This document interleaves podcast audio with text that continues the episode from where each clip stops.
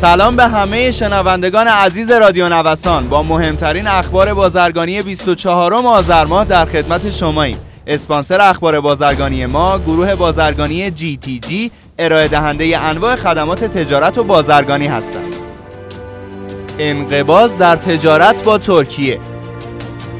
بررسی ها نشان می دهد در ده ماهه 2020 ایران حدود 795 میلیون دلار کالا به ترکیه صادر کرده که این میزان صادرات نسبت به مدت مشابه سال گذشته بیش از 74 درصد کاهش داشته است. همچنین واردات ایران از این کشور نیز طی این مدت یک میلیارد و 359 میلیون دلار بوده که با افت 29 درصدی نسبت به مدت مشابه سال گذشته همراه بوده است. تراز تجاری ایران و ترکیه در ده ماهه نخست 2020 حدود 1.7 میلیارد دلار نسبت به مدت مشابه 2019 تضعیف شده است.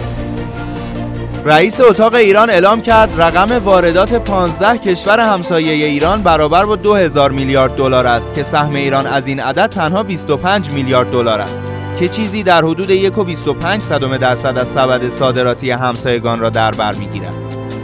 نمایشگاه ها دوباره برگزار می شوند.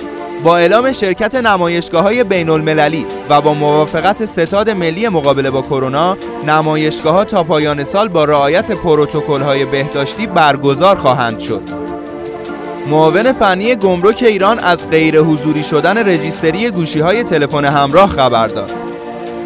خداحافظی با دلار جهانگیری نایب رئیس کمیسیون برنامه و بودجه مجلس گفت طبق بودجه تقدیمی دولت سال آینده چیزی به اسم ارز 4200 تومانی نخواهیم داشت و دولت برای خرید کالاهای اساسی ارز ترجیحی 11500 را محاسبه خواهد کرد. دولت ملزم به ارائه فهرست های مالیاتی و گمرکی شد.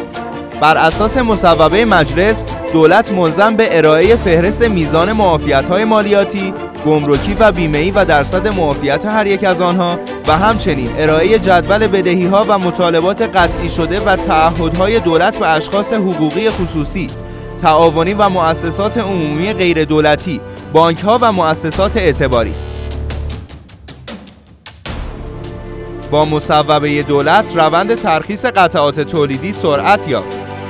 معاون امور صنایع وزارت صنعت معدن و تجارت گفت مصوبه ستاد اقتصادی دولت فضای ترخیص مواد اولیه و منظومات بخش تولید از گمرک با سرعت بیشتر را فراهم کرد. برنامه جایگزینی شناورهای سنتی تجاری با ظرفیت کمتر از 500 تن تصویب شد.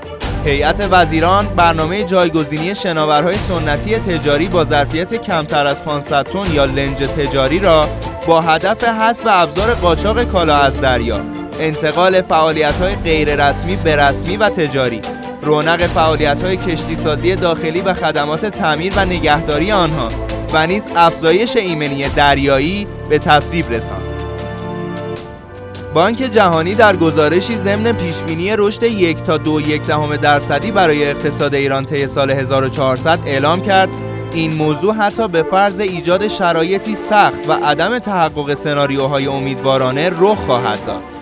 گزارش تازه این نهاد مرجع اقتصاد تایید می کند بخش صنعت نقش پررنگی در این رشد خواهد داشت.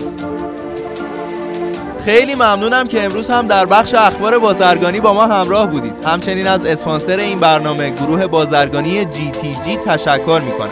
مجموعه GTG رو می‌تونید از gtg.ir دنبال کنید.